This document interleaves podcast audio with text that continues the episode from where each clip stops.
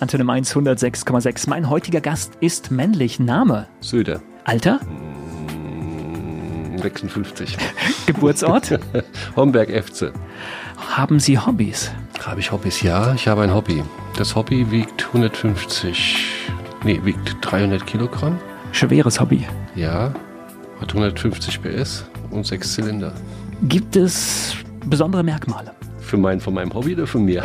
Nein, von, von Ihnen. Könnte ich jetzt gar nicht so sagen, besondere Merkmale. Naja gut, ich kriege immer mal wieder gesagt, so richtig erwachsen werde ich nicht.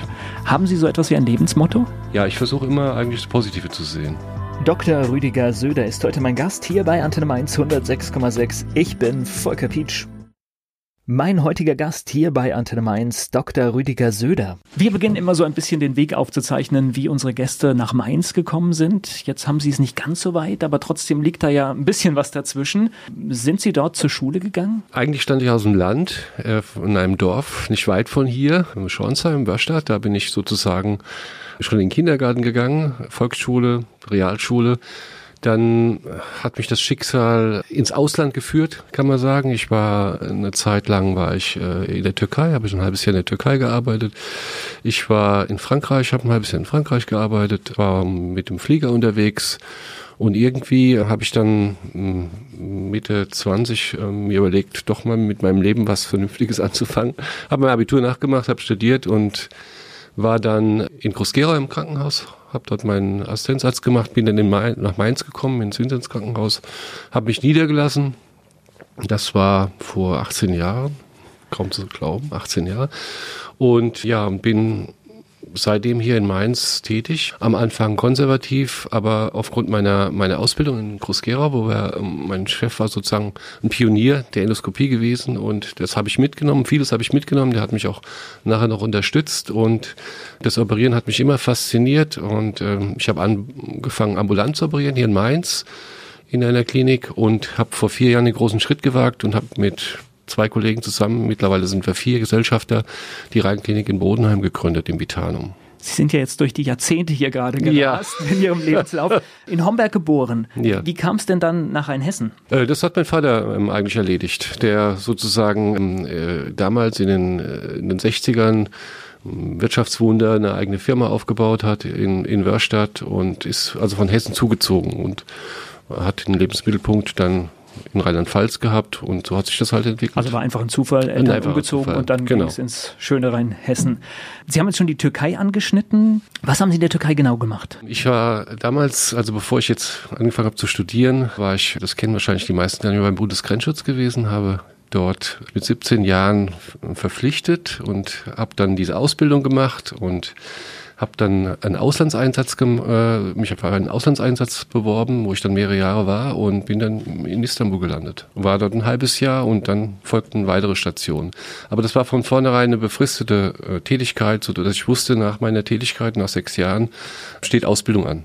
Also habe ich sozusagen erstmal was erlebt und hatte nachher die nötige Ruhe und Gelassenheit, mich mit den ernsten Dingen des Lebens zu widmen. Das ist quasi heute wie, wie so ein Auslandssemester, was heute die, die jungen Menschen machen. Richtig. Istanbul kann ich mir vorstellen, als junger Mensch durchaus eine spannende Stadt, oder? Ja, zu der Zeit, als ich damals war, auf jeden Fall. Das war neunundsiebzig. Und da gab's, das, die Stadt sah ganz anders aus, war noch geprägt von alten amerikanischen Limousinen, die mit als als Dolmusch, als Sammeltaxis durch die Stadt gefahren sind. Heute hat sich ja die Stadt rasant verändert.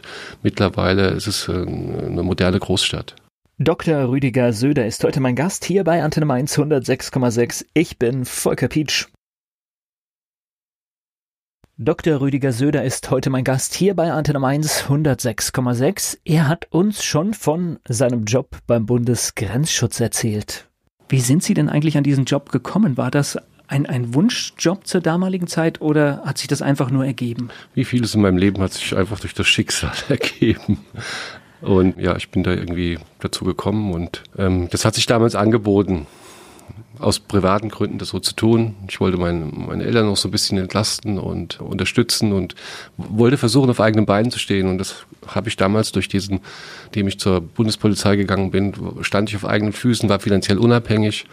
Und ja, konnte meinen Eltern sozusagen, musste meinen Eltern nicht auf der Tasche liegen. Finde ich ja ganz spannend, wenn man dann einfach auch den weiteren Verlauf schon so ein bisschen kennt.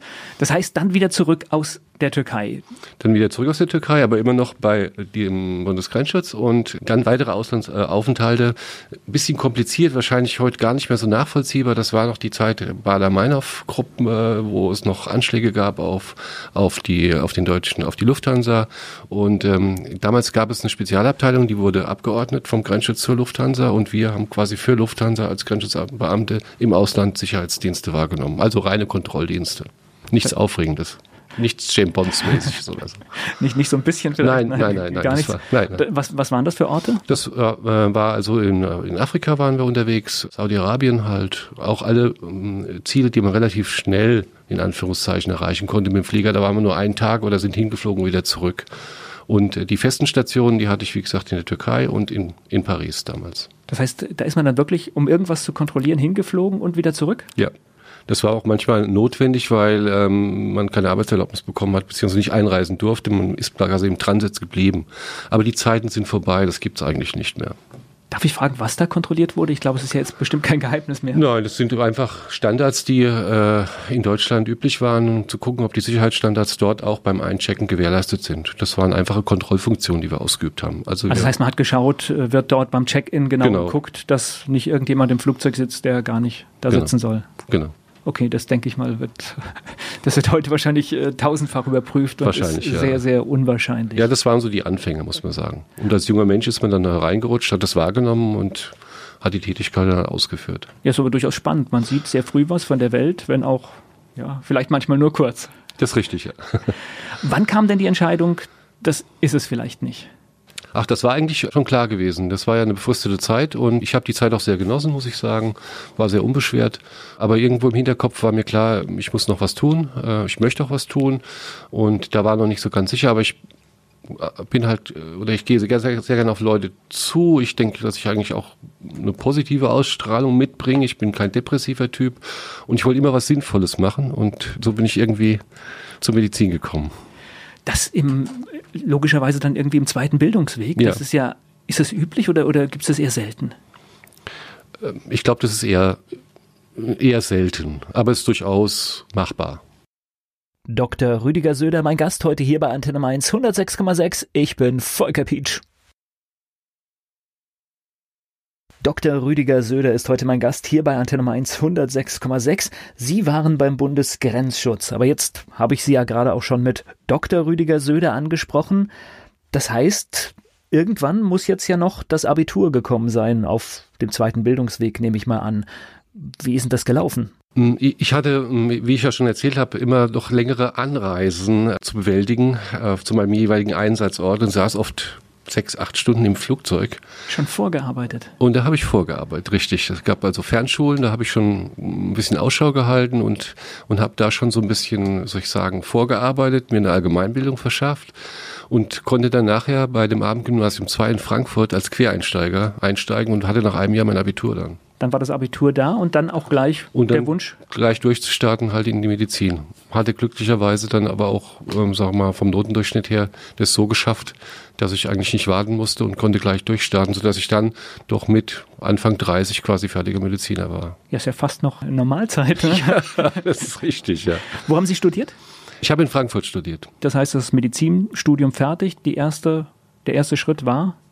Ja, der erste Schritt führte mich, damals gab es noch, oder ich war einer der Ersten, ich, ich habe immer das Talent, sowas mitzunehmen, Arzt im Praktikum. Da wurden die, die Mediziner aufgeteilt, also eine Assistentenstelle, die wurde halbiert oder getrittelt und um die viele, um die Masse der Mediziner unterzubringen, man hat ja damals gesagt, man hat ja damals von Ärzteschwemme geredet. Und hat uns eigentlich auch klar gemacht, schon während dem Studium, das ist zwar schön, dass Sie das studieren, aber Sie werden nachher so und so keine Arbeit haben. Richtig motivierend. Richtig motivierend und bin dann sozusagen beim Arzt im Praktikum in einem kleinen Krankenhaus in der Nähe vom Frankfurter Zoo gemacht, Brüderkrankenhaus. Ich weiß gar nicht, ob das noch existiert. Da hatte ich so die ersten Monate, habe ich dann äh, gearbeitet und bin ich gewechselt nach Groß-Gerau und bin dort in die Gynäkologie gekommen. Und das hat so mal quasi meinen weiteren Lebensweg bestimmt. Und mein, mein, mein früherer Chef, Herr Doktor Messrockli, war, wie ich schon vorhin angedeutet habe, so ein bisschen ein Pionier gewesen der Endoskopie. Und da habe ich sehr viel gelernt. Und die Endoskopie ermöglicht es halt, Operationen, die man früher sehr aufwendig ähm, mit, mit großen Schnitten gemacht hat, dass man das mit kleinen Schritten minimalinvasiv halt machen kann. Und das ist ein Segen für die Patienten, weil wir haben, sind, wir haben viel weniger Schmerzen nach der Operation. Die können, sind schneller wieder zu mobilisieren, können auch schneller wieder quasi ihre berufliche Tätigkeit aufnehmen. Und eigentlich wie gemacht für solche Einrichtungen, wie wir sie im Moment betreiben in, in Bodenheim. Doktor Rüdiger Söder, mein Gast heute hier bei Antenne Mainz hundertsechs Komma sechs. Ich bin Volker Pietsch. Antenne Mainz hundertsechs Komma sechs. Bei mir im Studio ist Doktor Rüdiger Söder. Wir haben schon vieles erfahren von Ihrer Zeit beim Bundesgrenzschutz, über das Studium und natürlich auch über die Zeit im Krankenhaus in Groß-Gerau. Wie lange waren Sie da? Fast sechs Jahre war ich in Groß-Gerau und bin dann nochmal hier nach Mainz ins Winzernskrankenhaus.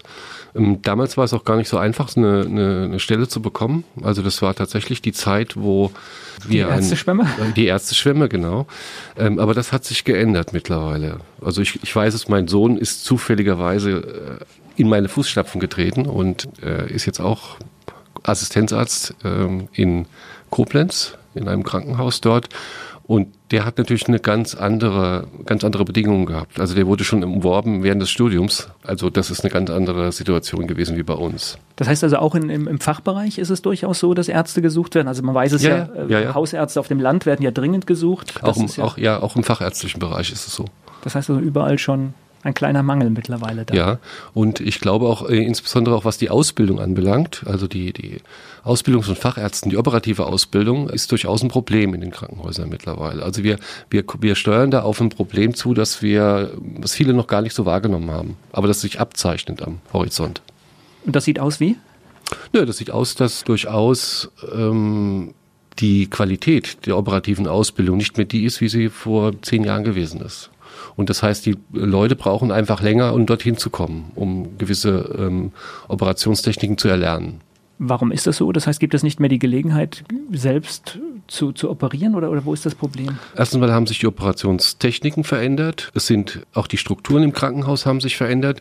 Wir haben sehr viel, sehr viel Frauen, was ja begrüßenswert ist, die äh, in die Medizin gegangen sind, aber die natürlich auch Beruf, Medizin unter einen Hut kriegen müssen, die dann auch mal eine Auszeit nehmen. Das heißt, die Ausbildung, ja. Das zieht sich viel länger hin, ja.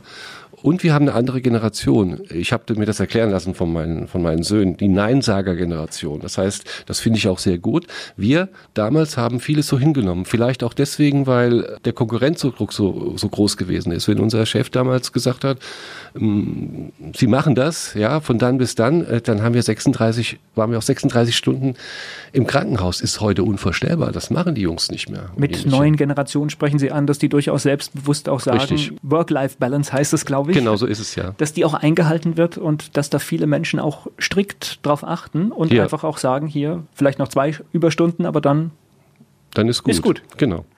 Was ich, was ich, wie gesagt, allgemein begrüße, aber ähm, was natürlich aber auch Folgen hat, zum Beispiel für so eine Ausbildung. Sie brauchen halt sehr, sehr lange, bis sie eine wirklich souverän und sicher operieren. Und, und wenn sie dann immer nur abschnittsweise sozusagen das wahrnehmen, dann, ist, dann dauert das einfach länger. Gut, auf der anderen Seite möchte ich natürlich auch nicht von jemandem operiert werden, der vielleicht aus irgendeinem Grund äh, schon vierundzwanzig Stunden wach ist oder, oder zumindest richtig, arbeitet. Ja, ja, ja. Ist also auch kein, glaube ich, kein Idealzustand. Äh, also war jetzt ein bisschen übertrieben, ja. Ne, also wie ich es jetzt wahrnehme, ist es wohl doch schon so, dass in den, in den Krankenhäusern die Oberärzte, das heißt die erfahrenen Kollegen, die Operationen dann halt ausführen, die natürlich von der Anzahl nicht so, nicht so äh, die, die Anzahl der Oberärzte ist nicht, nicht so groß wie der der Assistenten. Und die meisten, das Tagesgeschäft wird von den Oberärzten erledigt und die Assistenten müssen eigentlich warten, bis sie mal drankommen, sozusagen, um nachzurücken und auch die, diesen Ausbildungsschub dann zu erleben, dass sie, dass, dass sie jeden Tag für bestimmte Operationen eingeteilt werden. Jetzt bin ich ja medizinischer Laie und muss jetzt hier mal ganz naiv fragen. Das heißt, bevor ich überhaupt operieren darf, stehe ich nebendran? Oder? Auf jeden Fall, Sie stehen Jahre im O P. Immer nebendran. Früher haben wir gesagt, Haken halten, ja. Aber das hat sich gewandelt. Aufgrund der ähm, Hinrichtung zur endoskopischen Operation haben wir glücklicherweise nicht mehr so oft Haken. Haken heißt also Bauchhaken, wo man, wenn man einen Bauchschnitt gemacht hat, die Wunden auseinanderhält, damit der Operateur äh, Einsicht hat auf das Operationsgebiet und seine Operation ausführen kann. Das haben die Assistenten vorher gemacht und Assistentinnen. Heute steht man bei einer endoskopischen Operation und führt die Kamera sozusagen. Doktor Rüdiger Söder, mein Gast heute hier bei Antenne Mainz hundertsechs Komma sechs. Ich bin Volker Pietsch. Antenne Mainz hundertsechs Komma sechs. Doktor Rüdiger Söder ist heute zu Gast bei mir hier. Wie ist denn das genau mit den Operationen? Als Arzt schaut man erstmal bei den Operationen zu, aber irgendwann muss ich doch auch mal selbst operieren. Ja, ja, man, sie fangen halt mit kleinen Operationen an. Das heißt, ähm, kleinere Eingriffe, die endoskopisch ausgeführt werden, da werden sie herangeführt von den Oberärzten. Das steigert sich dann halt im Laufe der Jahre, ja. Ist aber immer jemand logischerweise nebendran, der sich auskennt. Und wenn jetzt irgendwas schief läuft, dann stupst er halt den auch zur Seite und übernimmt. Auf jeden Fall, ja. Das ist der Sinn der Sache, ja. Ja, ja, ja, ist, nein, ist ganz natürlich gefragt. Ganz, ganz klar. Aber es ist auch so, dass der Assistent oder, oder wenn Sie da als Neuling operieren, natürlich auch sehr, sehr vorsichtig sind. Das heißt, es dauert einfach länger. Sind vorsichtiger, sie kriegen das Händchen auch geführt vom Oberarzt, ja. Und, und das ist auch das, unser Problem halt auch in den Kliniken momentan, dass wir natürlich aufgrund der, des Zeitdrucks und, und Time is Money, ja, so ein O P kostet Geld, eine gewisse Anzahl von Operationen muss durch, diese, durch diesen O P durchgeführt werden, damit sich die ganze Sache rentiert. Und da können Sie natürlich nicht den ganzen Morgen Ausbildung machen. Ja, das ist natürlich, äh, obwohl ich bin froh, wenn jemand äh, auch ein bisschen angespannt ist, wenn er etwas zum ersten Mal macht, weil das heißt, er konzentriert sich. Richtig. Hm. Und wenn er das nicht macht, dann wäre ich, dann wäre ich nervös. Auch der Oberarzt würde dann nervös werden. Jetzt waren Sie wie lange noch in Mainz im Krankenhaus? Das waren relativ kurz, das waren zwölf Monate eigentlich nur. Und dann kam schon die Entscheidung für die... Dann kam die Entscheidung, ja, ähm, hat es, bot sich die Möglichkeit, eine Praxis zu übernehmen in der Stadt, das habe ich dann getan. Und nachdem ich in der Praxis war, habe ich festgestellt, eigentlich wollte ich das gar nicht und habe versucht, den Weg wieder zurückzugehen. Und das habe ich halt mit dem Weg in die ambulanten Operationen und der Wandel der Zeit, wo wir auch andere Strukturen aufbauen konnten, mit, mit Hilfe der innovativen Operationstechniken. Das war jetzt so eine Einrichtung, haben wir jetzt in Bodenheim und da... Ja, das war eigentlich mein Ziel, obwohl ich es gar nicht wusste, aber ich bin angekommen. Wie muss ich mir das vorstellen? Das heißt, Sie haben dann in Ihrer Praxis gesessen und gesagt, ganz nett, aber das ist dann doch nicht das, was ich nein, möchte? Ich hab, nein, ich habe ich mach da, ähm, ich hab meine Patienten betreut, ähm, habe auch zum Teil noch Patienten, die ich schon seit achtzehn Jahren kenne, die zur Vorsorge kommen, das mache ich schon noch. Ich habe damals auch Schwangerenbetreuung gemacht und das alles. Und ähm, ich hatte dann zweitausendvier kam eine Kollegin noch zu mir, Frau Doktor Wolf-Handelburg, ähm, die damals ähm, eine Teilzeitstelle in meiner Praxis hatte, die dann eingestiegen ist mit der Praxis, die dann auch ähm, sehr viel Schwangerenbetreuung gemacht hat, mir das abgenommen hat und ich im, gleich, im gleichen Zeitrahmen umschichten konnte. Das heißt, ich habe bei meinen Kollegen, die auch niedergelassen äh, sind, angeboten, ambulante Operationen für sie auszuführen. Das habe ich dann auch getan und das ist dann halt gewachsen. Das ist dann immer mehr geworden von der Anzahl her und von der von der Größe der Operationen und irgendwann hatte ich dann so viel zu tun, dass ich also gar keine Schwangerenbetreuung mehr gemacht habe, gar keine neuen Patienten, also Vorsorgepatienten oder so. Ich habe, wie gesagt, noch die, die ich so schon seit achtzehn Jahren kenne, die eigentlich froh sind, wenn sie zu mir kommen. Da mache ich noch Gut, die Vorsorge. Das Vertrauensverhältnis. Genau, das Vertrauensverhältnis ist gewachsen, das macht mir auch sehr viel Freude. Aber die meisten Patienten, die ich tagsüber sehe, sind Patienten, die mir geschickt werden. Das heißt, die Praxis dient eigentlich nur zur O P-Vorbereitung. Die, die ist effizient darauf abgestimmt oder äh, abgestimmt, Patienten, die mir von Kollegen geschickt werden, zu untersuchen, die Indikation, wie wir sagen, also den Grund für diese Operation zu prüfen, zu bestätigen, die Operation zu erklären, einen Operationstermin zu vereinbaren, eventuell noch bei den Kassen eine Kostenübernahme zu beantragen. Das mache ich eigentlich in der Praxis. Und in Bodenheim bin ich eigentlich nur bei den O Ps zugange. Doktor Rüdiger Söder, mein Gast heute hier bei Antenne Mainz hundertsechs Komma sechs. Ich bin Volker Pietsch. Doktor Rüdiger Söder ist heute mein Gast hier bei Antenne Mainz hundertsechs Komma sechs. In Bodenheim, da ist die Klinik. Da ist die Klinik, ja. Erzählen Sie einfach mal, was, was muss man denn machen, um eine Klinik zu gründen? Ja gut, es ist eine Privatklinik, die, wo Sie einen entsprechenden Antrag stellen müssen. Sie müssen Auflagen erfüllen, jede Menge Auflagen, Gesundheitsamt. Sie müssen zerti- die Klinik zertifizieren, eine I S O-Zertifikation. Also die, die ganzen Formalien, die ganzen Auflagen, die von den Behörden gestellt werden, die müssen Sie erfüllen. Und das ist nicht wenig. Und dann müssen Sie anfangen. So einfach ist das. Ich, ich war jetzt schon mal in Ihren Räumen, kurz nachdem Sie oder, oder bevor Sie eröffnet wurden. Also was mir schon aufgefallen ist, das hatten wir auch ganz kurz im Vorgespräch, wenn man da reingeht, dann muss man durch eine Schleuse. Das heißt, da geht es auch sehr viel um Sauberkeit. Das mhm. sind so diese ganzen Auflagen, die Sie gezählt haben. Richtig. Erzählen Sie mal, wie, wie das abläuft. Vielleicht, also als Sie da, ich weiß nicht, wann waren Sie da gewesen? Wann war das? Das war wirklich, als, als dieses Gesundheitszentrum eröffnet hat. Hat sich mittlerweile komplett verändert. Wir haben mittlerweile die ganze Kom- obere Etage. Wir sind ja, ähm, ja nicht nur gynäkologisch tätig, wir haben ja auch noch chirurgische Kollegen. Ich habe erwähnt, Herr Sanjak Daolo, äh, Herrn Connor und mh, ich habe noch einen Kollegen bekommen, einen Gynäkologen, den Doktor Böhm, der seit anderthalb Jahren bei mir ist, der in der Uniklinik auch lange, lange Jahre gewesen ist, zuletzt als Oberarzt in leitender Position dort gearbeitet hat und wir mittlerweile ein Operationsspektrum abbilden. Das reicht von allen chirurgischen Eingriffen, neurochirurgischen Eingriffen. In der Gynäkologie kenne ich mich natürlich ein bisschen besser aus, das kann ich Ihnen sagen, von der kleinsten Spiegelung der Gebärmutter bis hin zur endoskopischen Gebärmutterentfernung, Eingriffe an den Eierstöcken, Sterilitätsabklärung, Operationen an der Brust bei, bei Brustkrebs, all das wird gemacht, geleistet. Und Sie merken schon, wie ich das aufzähle, das hört sich nach sehr viel Durchlauf an. Das ist auch so, wir haben fast dreitausend Eingriffe in diesem Jahr. dreitausend, das sind weit über tausend in der Gynäkologie allein. Das erfordert natürlich eine Mannschaft, das heißt, wir haben dreißig Angestellte mittlerweile. Wir haben eine eigene Sterilisationsabteilung. Ich erinnere jetzt an den Skandal Mannheim, ja, das sage ich immer, wir haben die schönste Sterilabteilung, die man sich vorstellen kann. Dieses ein Stockwerk tiefer ist äh, auch ähm, sozusagen, erfüllt alle Auflagen. Und das ist eigentlich ein sehr wichtiger Punkt, was, was so eine Klinik anbelangt. Das ist eigentlich das Herz des O Ps, ist der Steri. Ja? Sie können noch so gut operieren, wenn es da unten nicht stimmt. Ja? Das muss alles funktionieren.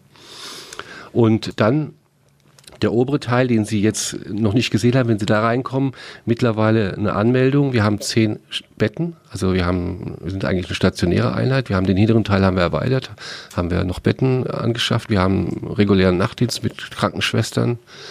Wir haben auch einen ambulanten Teil, wo wir ambulante Operationen ausführen. Unsere O P-Programme am Tag, kann man sagen, ungefähr zwanzig bis fünfundzwanzig Patienten, die in zwei O P-Sälen operiert werden. Jetzt überlege ich, es gibt eine große Klinik in Wiesbaden, es gibt die Uniklinik in Mainz und viele Krankenhäuser in Mainz. Warum gibt es dann noch eine private Klinik in Bodenheim? Ist der Bedarf so groß? Vielleicht hat es auch damit zu tun, dass wir einfach so klein sind. Also die Patienten lernen ihren Operateur kennen und das dauert so eine Vorbereitung eine halbe Stunde. Also wenn Sie zu mir kommen jetzt, dann operiere ich Sie. Wenn Sie zu meinem Kollegen kommen, operiert Sie mein Kollege. Das heißt, Sie wissen genau, mit wem Sie es zu tun haben? Das so ist, ist durchaus richtig, ein Vorteil, ja. ja.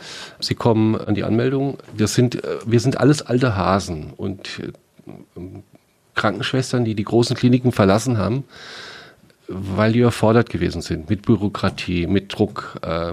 Und die haben dort jetzt hier in der Rheinklinik, ja, die sind dort angekommen, genauso wie ich. Und die machen das, was sie machen, sehr, sehr gern. Und wenn ich dran gedacht hätte, hätte ich so ein Gästebuch mal mitgebracht. Und dann bräuchte ich das Gästebuch nur aufzumachen. Wenn Sie einfach lesen, was ja, gut, die Leute... im Krankenhaus gibt es kein Gästebuch, richtig, alleine das reicht mir ja schon. Genau, und wenn Sie dann lesen, was da drin steht, dann muss man, da muss ich manchmal schlucken, muss ich sagen, ja. Und das hat sich einfach so aufgebaut und rumgesprochen und, also so erkläre ich es mir. Und dann kommt natürlich dazu, hinzu, dass wir, ich sage immer, ich, ich bin eigentlich, das meiste, was ich mache, ist, ist operieren, das ist meine Haupttätigkeit, ich kann auch nichts anderes mehr, ich verdiene mein Geld mit Operationen. Und dadurch erklärt sich auch eine gewisse Routine und eine gewisse Sicherheit bei den Operationen. Also nicht, dass ich jetzt ähm, mich so sehr loben will oder meinen Kollegen, aber das ist halt Fakt. Ja, wenn Sie, wenn Sie Sachen sehr, sehr häufig machen, dann, dann entwickelt sich auch eine gewisse Sicherheit, eine gewisse Routine und dadurch resultiert halt eine ganz niedrige Komplikationsrate. Das heißt, die Leute sind zufrieden. Mit der Umgebung auch. Na gut, zehn Betten kann ich mir vorstellen, wenn ich mir jetzt aussuche, ob ich auf irgendeinem Klinikflur mit Tausenden von Betten äh, liege oder ob ich, oder Hunderte, wollen wir nicht übertreiben, äh, oder zehn Betten, würde ich durchaus auch das Modell der zehn Betten bevorzugen, weil ich mir schon vorstellen kann, dass es irgendwie familiärer und klarer, was da abläuft. Und wir sind eigentlich... Ähm Also wir füllen diese Betten. Wir nehmen das also nur, wenn wir A, Patienten eine Sicherheit bieten wollen, weil manche Patienten sind auch zu unsicher, wenn ambulante Operationen ausgeführt werden, wenn sie eine Bauchspiegelung haben. die, die einfach, wenn sie zu Hause wären, quasi in sich reinhorchen würden und sagen würden, oh, stimmt das? Also die, die, die sind nicht geeignet von der Persönlichkeitsstruktur her. Und da ist natürlich toll, wenn wir so, wenn wir sagen können, sie können eine Nacht bei uns bleiben. Ja, da kann man nach denen schauen, kann die beruhigen, das funktioniert. Oder wenn sie größere Eingriffe haben, die klassischen stationären Eingriffe, die im Krankenhaus gemacht werden, wenn sie die mit endoskopischer Technik machen, dann reicht es im Grunde genommen, wenn die, die eins, zwei, maximal drei Tage behalten. Das heißt, eigentlich ist der Begriff kurzstationär bei uns geprägt worden. Doktor Rüdiger Söder, mein Gast heute hier bei Antenne Mainz hundertsechs Komma sechs. Ich bin Volker Pietsch. Antenne Mainz hundertsechs Komma sechs. Bei mir ist Doktor Rüdiger Söder. Wir haben schon über die modernen Operationstechniken gesprochen. Das habe ich jetzt mehrfach, auch was weiß ich, in der Familie erlebt. Da ist mal eine Milz äh, entfernt worden und man kommt unheimlich schnell wieder raus. Wo ich auch immer überlege, das ist nicht nur dem Kostendruck, sondern das ist einfach der veränderten Operationstechnik geschuldet. Das ist richtig, ja. Den Leuten ist langweilig nach zwei Tagen. Warum sollen wir sie denn auch da halten? Schicken wir dann nach Hause. Sie können nach zwei Tagen können Sie abschätzen. Eigentlich können Sie schon abschätzen, wenn Sie in den Aufwachraum gehen und den Patienten nach der O P ins Gesicht sehen. Dann wissen Sie schon, ob alles, alles klar ist oder nicht. Ja. Gut, das heißt ja auch Krankenhaus und da sollte man möglichst schnell raus, wenn das Organ weg ist. Und soweit alles in Ordnung ist, dann glaube ich, werden die Leute auch eher zu Hause gesund. Richtig. Ja. Und äh, vor allen Dingen auch, wir haben kein Risiko, sich ein Problemkeim Keim einzufangen, den ja der ein oder andere ähm, im Krankenhaus äh, schon, soll ich sagen, ja, ausgesetzt gewesen ist. Jetzt wissen wir, es geht schnell und es gibt nicht mehr die großen Operationsnarben in den meisten Fällen. Kann es trotzdem dazu kommen? Ja, durchaus möglich. Also man, man kann auch, sagen wir mal, Uteri haben, die so groß sind, dass sie endoskopisch zwar machbar sind, aber es einfach zu zeitaufwendig ist. Dann wählt man einen Bauchschnitt. Das macht man auch. Oder man stellt während der endoskopischen Operation fest, das geht nicht endoskopisch. Man muss umsteigen auf einen offenen. Das heißt, die Bilder sprechen dann dafür, dass man sagt, das schaffen wir jetzt nicht mit den kleinen Instrumenten. Hier müssen wir. Ist mehr so ein Bauchgefühl, wissen Sie. Wo sie viele Informationen verarbeiten, visuelle Informationen vom Ultraschall, vom Plastbefund her, ist die Gebärmutter beweglich, ist sie nicht beweglich, wie sieht der Ultraschall aus, komme ich daran, im Kopf formt sich so schon ein bisschen der Ablauf der Operation und dann sagen sie, okay, das geht endoskopisch, ich versuche es. Und, oder sie sagen von vornherein, es ist eigentlich schwierig, das scheint alles verbacken zu sein, da werden viele Adhäsionen, ich gucke vielleicht rein, aber gehen Sie davon aus, dass wir einen Bauchschnitt machen. Also wird vorher auch angekündigt, ja, dass durchaus diese Gefahr besteht. Doktor Rüdiger Söder, mein Gast heute hier bei Antenne Mainz hundertsechs Komma sechs. Ich bin Volker Pietsch. Doktor Rüdiger Söder hier bei Antenne Mainz hundertsechs Komma sechs. Die modernen Operationstechniken. Wie funktioniert das genau? Das heißt, Sie gehen dort mit kleinen Kameras in den Körper rein? Es ist so, dass Sie unterhalb vom Bauchnabel einen Schnitt machen, der ungefähr einen Zentimeter groß ist und im linken Unterbauch einen Schnitt, der einen halben Zentimeter groß ist und im rechten Unterbauch, es kommt jetzt gerade auf die Operation drauf an, die ausgeführt wird, zum Beispiel bei der endoskopischen Gebärmutterentfernung, der totalen, also komplett, äh, auch nochmal einen Schnitt, der ist einen halben Zentimeter. Und diese drei Einstiche, die reichen uns eigentlich. Und was kommt da jetzt rein? Zunächst unter dem Schnitt, der unterhalb vom Bauchnabel äh, gesetzt wird, wird der, der Bauch erstmal mit Gas aufgeblasen, mit C O zwei Gas. Dadurch heben sich die Bauchdecken von den inneren Organen ab und man gewinnt Abstand zwischen den inneren Organen und den Bauchdecken und mit einem ja, Trokar, so heißt das. Ich sag mal einfach, äh, wenn es unter uns... Wir nehmen das hin, ja. Ein Spieß ja, ja, mit ein Hülse. Spieß. Okay. Äh, und sie ziehen den Spieß dann sozusagen aus der Hülse raus und die Hülse liegt in der Bauchdecke. Und durch die Hülse, die mit einem Ventil versehen ist, können sie eine Optik einführen. Und das gleiche Prinzip ist auch an den unteren Einstichen, so dass sie kleinere Hülsen haben mit Ventil. Und durch diese Hülsen können sie Instrumente einführen und können diese Instrumente auch in allen Richtungen bewegen. Und sie schauen... Und die Kamera sitzt auf der Optik, die unterhalb des Bauchnabels eingeführt wird. Und sie schauen auf den Monitor und arbeiten eigentlich mit Blick auf den Monitor und sind eigentlich im Bild. Sie sind im Bauch, ja. Und die Endoskopie ist, ist eine, hat sehr viel mit Technik zu tun, die funktionieren muss, ja. Das heißt, sie können nur mit einer guten Ausrüstung das leisten, was gefordert ist.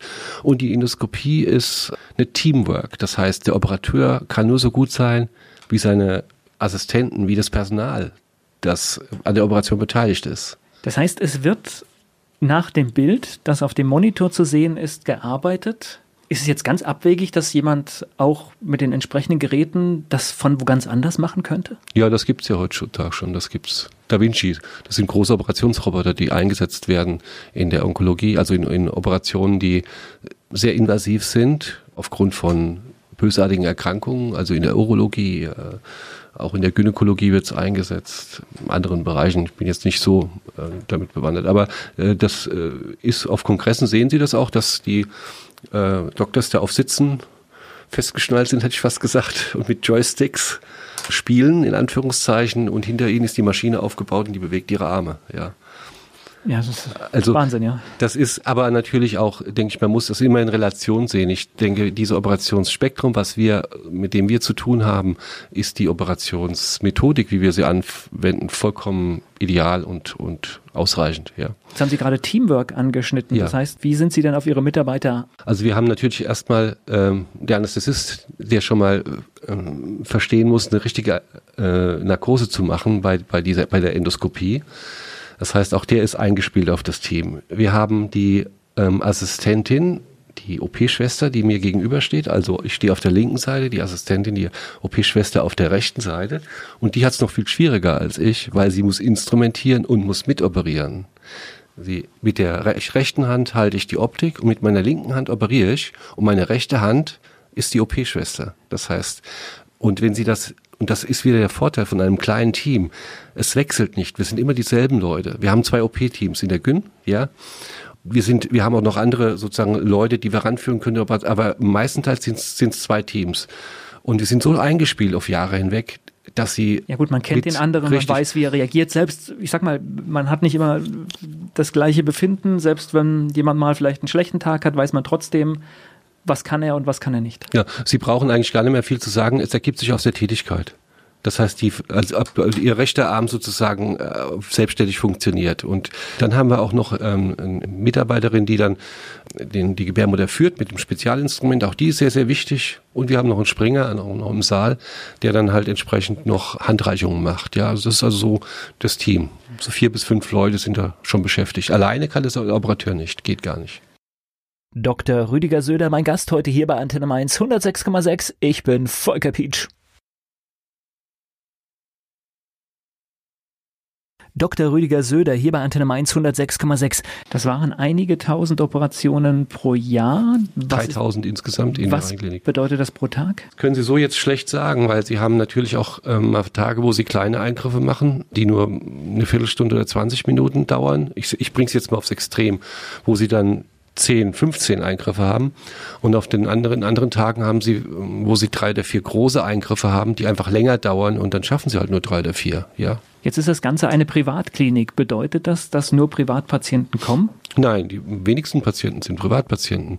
Also erstmal können wir die ambulanten Patienten bei den kleineren Eingriffen über, ich sag mal, um das verständlich zu machen, das Kassenkärtchen abrechnen. Das ist möglich. Na, ich habe jetzt einfach nur ganz, ja, ja. Weil ich dachte, das könnte Privatklinik, könnte jemanden abschrecken, sie anzusprechen, weil er denkt, er kriegt eine Rechnung. Ja, also die, die Klinik ist privat finanziert. Das heißt, wir, wir Operateure müssen sie letztendlich finanzieren. Wir haben keine Zuwendungen vom, vom Land und wir haben natürlich keine offiziellen Krankenhausbetten.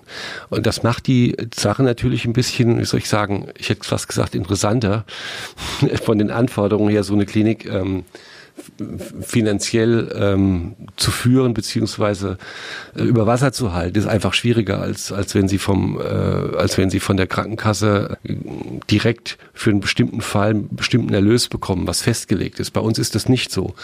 Ich habe ja gesagt, die kleinen Eingriffe, die wir machen, können wir über Kassenkärtchen abrechnen. Größere Eingriffe müssen wir über sogenannte I V-Verträge abbilden. Das heißt, die Kassen haben mit ähm, uns mit der Klinik einen Vertrag, wo sie sagen, für diese Operation, ich nehme jetzt mal ein Beispiel, Entfernung, endoskopische Entfernung Gebärmutter, haben wir einen Preis vereinbart. Der liegt ungefähr zwischen zwanzig bis dreißig Prozent unter dem, was normalerweise ein Krankenhaus dafür bekommt. Das heißt, da haben die Kassen eine, einen Betrag, den sie einsparen können. Das war möglich bis zweitausendzwölf. Ab zweitausendzwölf wurden bei diesen, bei dem Neuabschluss von diesen Verträgen, musste nun das Bundesverwaltungsamt oder die zuständige Landesbehörde diese ähm, Verträge prüfen. Und seit dieser Zeit ist ein Stillstand eingetreten. Das heißt, diese bürokratischen oder diese, diese Prüfungen sind dermaßen, dermaßen aufwendig, dass die Krankenkassen das gar nicht schaffen, genügend Leute abzustellen, diesen, diese, diesen, diesen bürokratischen Moloch zu befriedigen. Die sagen, es hat keinen Zweck, wir können momentan keine I V-Verträge abschließen. Und da wir uns gerade in diesem Zeitbereich quasi auf den Markt gegangen sind, haben wir momentan das Problem, dass wir keine, keine Verträge haben. Und wir machen das sozusagen in, in, auf Kostenübernahmeantrag. Das heißt, die Kassen haben, bekommen von uns eine Aufschlüsselung, Diagnose, die geplante Operation, der Preis im Krankenhaus und den Abschlag, den wir gewähren würden, wenn die Operation bei uns gemacht wird. Und das gibt Kassen, wo das wunderbar funktioniert. Technikerkrankenkasse fällt mir jetzt ein, aber auch andere Krankenkassen wie A O K Rheinland-Pfalz, D A K, I K K und so weiter. Und es gibt natürlich Kassen, funktioniert es gar nicht, wo sie, wo sie den Patienten dann haben, wo sie den Kostenübernahmeantrag stellen und der Uhr abgelehnt wird. Das heißt, wir haben da keine Rechtssicherheit und das ist eine ganz schwierige Situation für uns momentan. Ist ja besonders schwierig, wenn ein Patient sich schon aufgrund Gespräche entschieden hat und dann kommt eine Ablehnung. Das ist ja keine schöne Sache. Nein. Das ist dann, obwohl wir, wir, Sie könnten natürlich sagen, wir können den Patienten gleich wegschicken, aber es ist trotzdem so, dass wir natürlich auch die Kassen, die ich Ihnen jetzt genannt habe, wir haben immer wieder Kostenübernahmeantrag gestellt, wir haben eine Zeit lang auch im Krankenhaus operiert, dass wir die Patienten mit in die Krankenhäuser genommen haben und dort als Honorarärzte operiert haben. Auch das war möglich gewesen und das hat zu einer Entwicklung geführt, dass wir mittlerweile doch mit den meisten Kassen sozusagen zurechtkommen und die Kassen mit uns auch eigentlich ko- kooperieren wollen, aber aufgrund der prekären gesetzlichen Vorgaben momentan nicht möglich ist, eine, einen Vertrag zu schließen. Aber es soll, es zeichnet sich eine, eine Änderung am Horizont ab. Jetzt ist eine Gesetzesvorlage, äh, der Referentenentwurf wird äh, eingebracht am siebzehnten Dezember, wird darüber abgestimmt und wenn das so ist oder was da drin steht, sich, sich letztendlich in einem Gesetz verwirklicht, würde diese bürokratische Reglementierung verschwinden und wir hätten das wieder leichter und könnten mit den Kassen wieder Verträge abschließen, was natürlich zu wünschen wäre. Doktor Rüdiger Söder, mein Gast heute hier bei Antenne Mainz hundertsechs Komma sechs. Ich bin Volker Pietsch.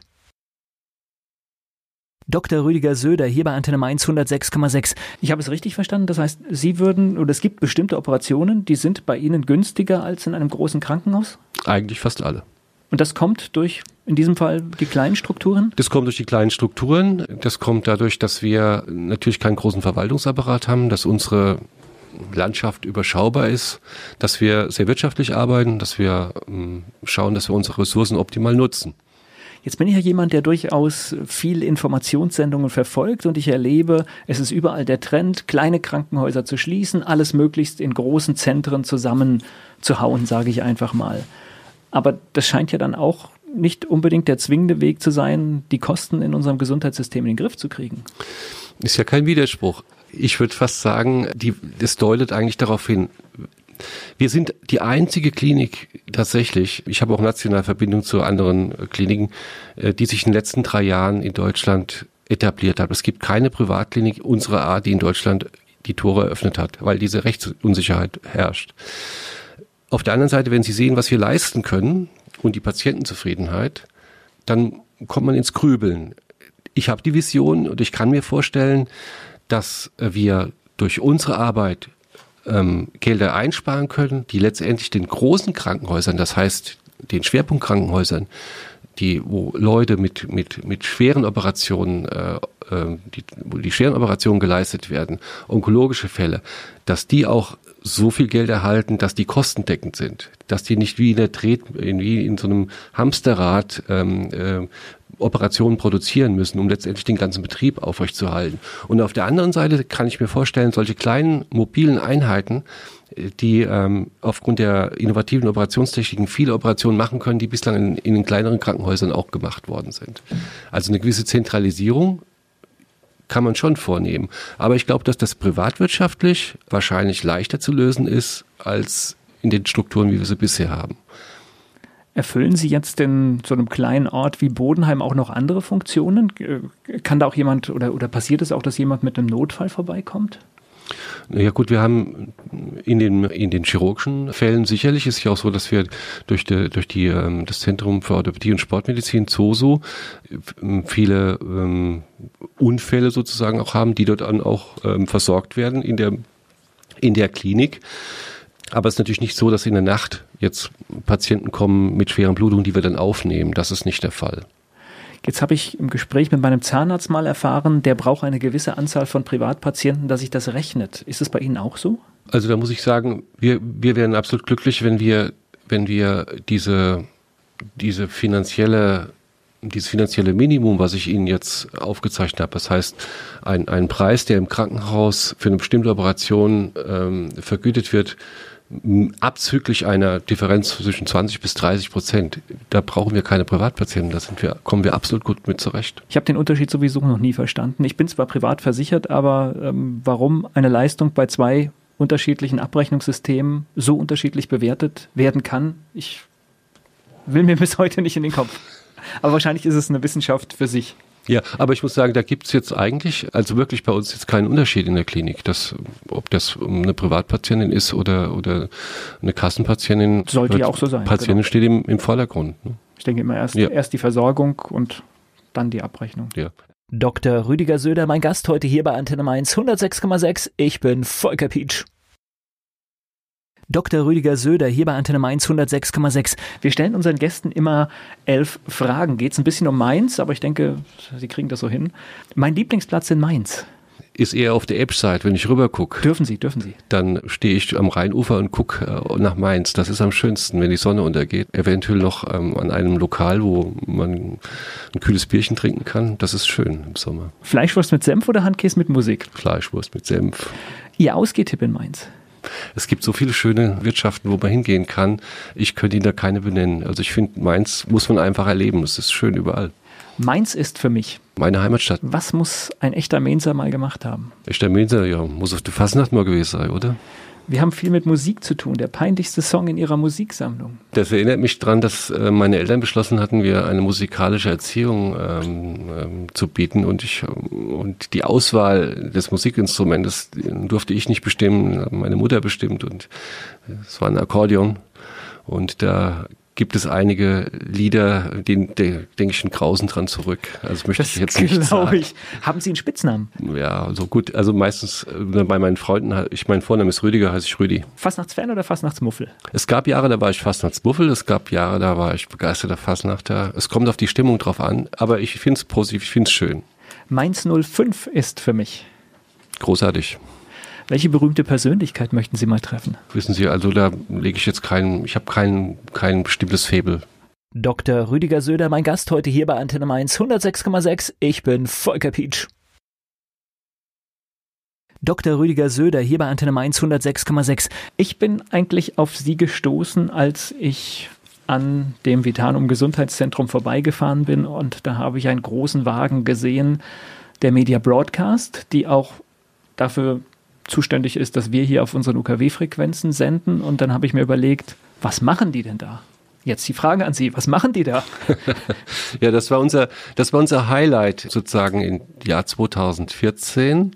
Und zwar durften oder konnten wir einen, den, eine der größten gynäkologischen, endoskopischen Tagungen ausrichten, der, der sogenannte V A O-Kongress. V A O steht für Veleder Arbeitskreis für ambulante Operationen. Der hat sich vor neunzehnhundertneunundachtzig gegründet. Das waren sozusagen die Pioniere, die die ambulanten Operationstechniken in der Gynäkologie etabliert haben.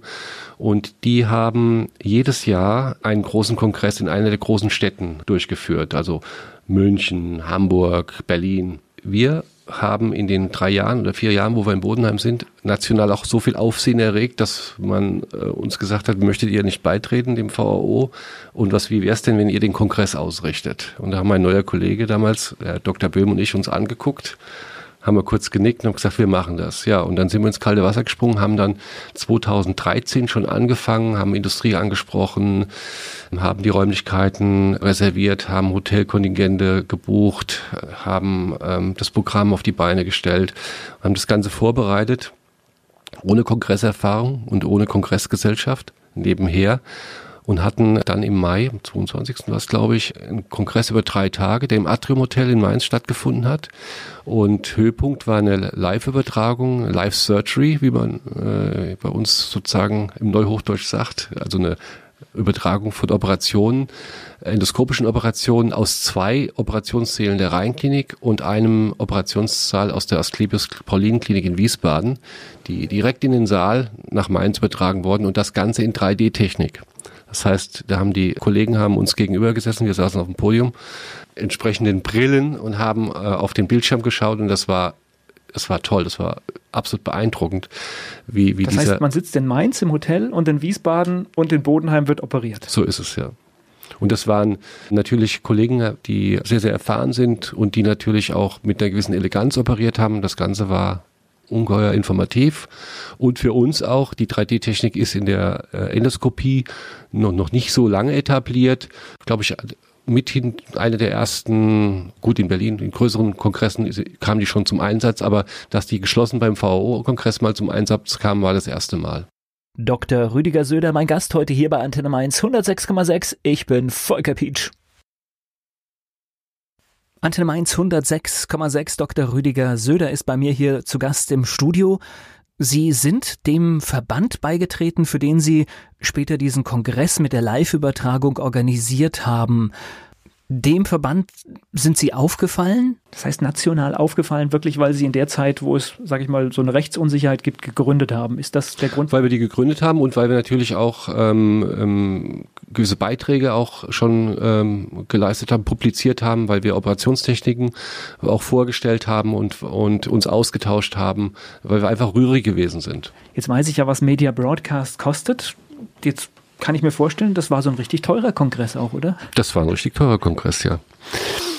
Solche Kongresse können Sie natürlich nur auf die Beine stellen, wenn Sie ähm, den Kollegen äh, ordentlich ans Portemonnaie gehen, was, was wir auch gemacht haben. Das heißt, äh, die Eintrittspreise, die waren schon dementsprechend hoch.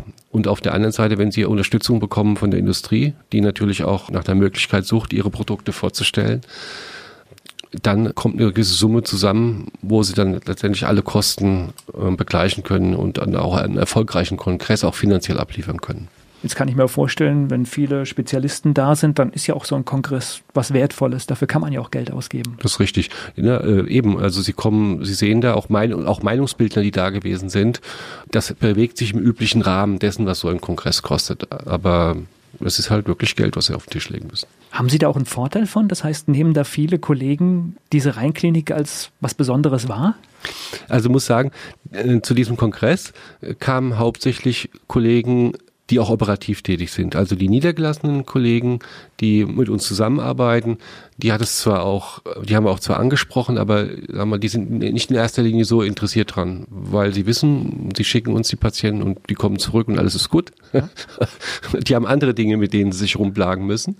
Aber Kollegen, also jungen Kollegen aus den Krankenhäusern zum Beispiel, für die war es sehr interessant, halt auch zu sehen, was kann man machen oder was wird gemacht in solchen ambulanten Operationstechniken, Zentren oder auch Kollegen, die ähm, in Operationszentren arbeiten, die einfach geschaut haben, wo stehen wir, was können wir besser machen. Ja, nichts anderes habe ich gemacht. Ich bin auch immer sehr oft nach Hamburg gefahren, in die Tagesklinik Altona, habe dort formuliert, habe dort Verbindungen aufgebaut, habe geschaut. Ja, also das ist ganz wichtig, dass sie, dass sie ähm, durch die Lande ziehen und schauen, wo wird was gemacht, wie machen die das, wie kann man es besser machen.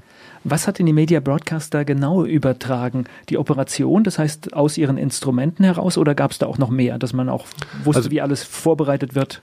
Ja, nee, es gab eine Außenkamera natürlich auch, die die, die, die Situation im, im O P dargestellt hat, den Operateur, das Team, wurde kurz, und dann aber schaltet man im Grunde, wenn, die, wenn man die Optik in den Bauch einführt, dann sind sie mit im Bauch. Ja, und dann sehen Sie eigentlich in drei D die Gebärmutter, die Eierstöcke und die Operationsschritte, die dort ausgeführt werden. Und der Vorteil ist halt, ich kann nicht so viele Leute mit in den Operationssaal nehmen, ja, aber ich kann durchaus in einem großen Richtig. Saal im Hotel das genau. ganz vielen zeigen. Und man kann auch äh, abschließend dann diskutieren halt, ähm, ob oder was aufgefallen ist, Fragen beantworten und so weiter. Also es ist ja auch eine, eine direkte Kommunikation zwischen dem Operateur und dem äh, teilnehmenden Kollegen äh, am Kongress möglich, während der Operation. Haben, bekommen die ja Fragen gestellt. Das heißt, Sie haben quasi operiert und äh, konnten kommentieren, was Richtig, Sie machen. Und genau. wenn jetzt jemand gesagt hat, warum ist das jetzt so, dann kam auch direkt aus dem O P die Antwort. Die Antwort, genau. Und es wurde immer von einem O P-Saal zum nächsten geschaltet. Also immer, Sie müssen ja äh, sich überlegen, Sie haben auch Wechselzeiten zwischen O Ps. So, und dann brauchen Sie schon drei O Ps. Sie haben es selbst gesagt, also äh, Übertragungssendezeiten sind teuer, ja. Dann müssen Sie natürlich auch ausfüllen. Das äh, reicht nicht, wenn man da einen leeren O P zeigt, der gerade sauber gemacht wird und vorbereitet wird für die nächste Operation. Deswegen brauchen Sie eine Mindestanzahl von Operationen, Sälen, um um, um eine durchgehende Übertragung zu gewährleisten. Gut, wir senden dauerhaft, aber ich weiß, was alleine die Sendevorbereitung kostet. Das ist so mit einer der teuersten Aspekte bei diesen Geschichten. Wir sprachen vorhin von grauen Haaren. Ja, ich habe Ihnen das gesagt, ich, ja. Sie sind grauer geworden im Laufe dieses Jahres. Aber Sie waren zufrieden mit dem ja, Kongress? Ja, wir, wir waren sehr glücklich und man muss sagen, wir waren auch sehr stolz. Insbesondere auch mit meinem Kollegen, der äh, sich unglaublich schnell bei mir auch eingearbeitet hat und, und wo ich einfach sagen kann, wir sind ein tolles Team geworden. Doktor Rüdiger Söder, mein Gast heute hier bei Antenne Mainz hundertsechs Komma sechs. Ich bin Volker Pietsch. Antenne Mainz hundertsechs Komma sechs, Doktor Rüdiger Söder ist bei mir hier zu Gast im Studio. Wenn Sie so ein bisschen in die Zukunft schauen, so zehn, fünfzehn Jahre, wo sehen Sie da die Rheinklinik? Ähm, als Zelle, als Urzelle, die hoffentlich sich noch teilt, und würde mir wünschen, dass, dass wir diese Rechtsunsicherheit verlieren, dass, dass wir leichter, dass wir unbeschwerter in die Zukunft blicken können und dass wir auch unserem Nachwuchs so ein bisschen Hoffnung geben können und, und sagen können, hier schaut, was, was, was möglich ist. Ja, ihr könnt eventuell, ihr habt dann eine Möglichkeit, später mal ähm, in einer, in einer Einrichtung zu arbeiten, die sehr, sehr viel Freude macht, wo die Patienten sich gut aufgehoben fühlen, die auch wirtschaftlich tragbar ist und die auch nicht Ressourcen verschwendet, wie im Gesundheitssystem hin und wieder doch passiert. Nee, für mich hört es sich durchaus nach einem Konzept aus, dass man auch in anderen Regionen, dass man übertragen kann, wenn die finanzielle Sicherheit da ist. Und ich höre ja, also es, es kann günstiger sein. Also denke ich, macht es ja auch Sinn, sowas, also zumindest die Grundlagen dafür zu schaffen, dass es geht. Also mich überrascht das manchmal auch, dass manche Kassen sich gar nicht beeindrucken lassen, wenn man sagt, also das ist so und so viel, können Sie da einsparen. Ich durchschaue das nicht so ganz. Früher als junger, als jüngerer Doktor habe ich mich, habe ich mich immer erregt, aufgeregt. Mittlerweile bin ich gelassener geworden und ich verstehe die Kassen also auch so als Partner. Und es gibt wahrscheinlich in diesen großen Kassensystemen auch Strukturen, aus denen die schlecht rauskommen, die, die Mitarbeiter dort. Und dann muss man halt immer ähm, Wege finden, dass es letztendlich möglich ist, doch miteinander zu kooperieren. Und das geht in den meisten der Fällen. Aber das geht nur dann, wenn sie sich sehr engagieren, wenn sie sehr kontinuierlich arbeiten und, und wenn sie, ist ja eine Entwicklung, die ist ja über fast, kann sagen, fünfzehn Jahre erfolgt, bis wir in der Rheinklinik angekommen sind. Ja.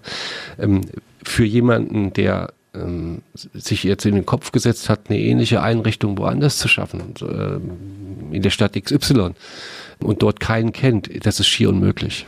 Also das gehört auch dazu. Welcher Vorteil bringt denn auch die Location, sage ich jetzt mal, in der Sie untergebracht sind? Das heißt, Sie sind ja in dem Gesundheitszentrum Vitanum mit, mit mehreren Ärzten. Ist das auch ein, ein Vorteil? Ja, auf jeden Fall. Es ist ein Vorteil, weil wir natürlich auch mit den äh, Kollegen, die dort ansässig sind und mit ZOSO ganz eng zusammenarbeiten. Auch die Anästhesie ähm, wird sozusagen aus der Praxis ZOSO gestellt und äh, ist ein kollegiales Miteinanderarbeiten und die Kosten, die einmal so anfallen, das ist leider nur mal so, sich auf mehrere Schultern halt verteilt. Ja, dadurch ist es überhaupt möglich, dass wir diese Einrichtung betreiben, so erfolgreich betreiben. Doktor Rüdiger Söder, mein Gast heute hier bei Antenne Mainz hundertsechs Komma sechs. Ich bin Volker Pietsch. Antenne Mainz hundertsechs Komma sechs, Doktor Rüdiger Söder ist bei mir hier zu Gast im Studio. Das war ein spannender Einblick, den Sie uns gewährt haben. Ich hoffe, dass das alles so funktioniert, dass alle Verträge bald unter Dach und Fach sind und Sie sich über solche Dinge keine Gedanken machen. Ihre tägliche Arbeitszeit, also ich höre ja schon raus, da gibt es den Verwaltungsteil und dann gibt es den Operationsteil. Wie hoch ist denn der Verwaltungsteil? Also ich muss sagen, bevor mein Kollege gekommen ist, äh, Herr Böhm, jetzt, ich spreche jetzt immer nur von dem gynäkologischen ja, Teil, also muss es unterscheiden, wir haben die Kollegen in ZOSO, die enorme Arbeit leisten, wir haben die Gynäkologie, äh, also unsere Praxis, die enorme Arbeit leisten, wir haben die Klinik selbst und alle drei Einheiten haben ähm, Verwaltungsaufgaben wahrzunehmen. In der Rheinklinik ist es sicherlich so, wir haben ja auch jetzt eine Zertifizierung hinter uns gebracht, eine I S O-Zertifizierung. Es ist, obwohl es so eine Kleinheit ist, kleine Einheit ist, doch schon ein gewaltiger Aufwand. Das geht nur, wenn Sie engagierte Mitarbeiter haben, die manchmal über die Grenzen hinausgehen. Die aber dann, wo wir auch wiederum Freiräume schaffen, wo, wo sie auch wieder mal Tage haben, wo sie einfach mal eine Auszeit nehmen können. Also das ist so, ist eine Balance, die wir halten müssen. Wir haben auch eine Unterstützung. Wir haben also einen, einen Mitarbeiter, der sich um die profanen Sachen kümmert, also die ganzen Überweisungen und das, was so alles anfällt am täglichen Verwaltungsarbeiten, erledigt für die Rheinklinik. Und wir haben auch ein Sekretariat, das besetzt ist, das die ganzen Vertragsgeschichten abwickelt, Kostenübernahmen abwickelt. Aber der Hauptteil des Personals ist mit Pflege und Operation beschäftigt. Das ist doch gut. Ja. So sollte es auch sein. Dann hoffe ich, dass es weiter gut bei Ihnen läuft. Vielen Dank. Ich bedanke mich für das interessante Gespräch. Danke.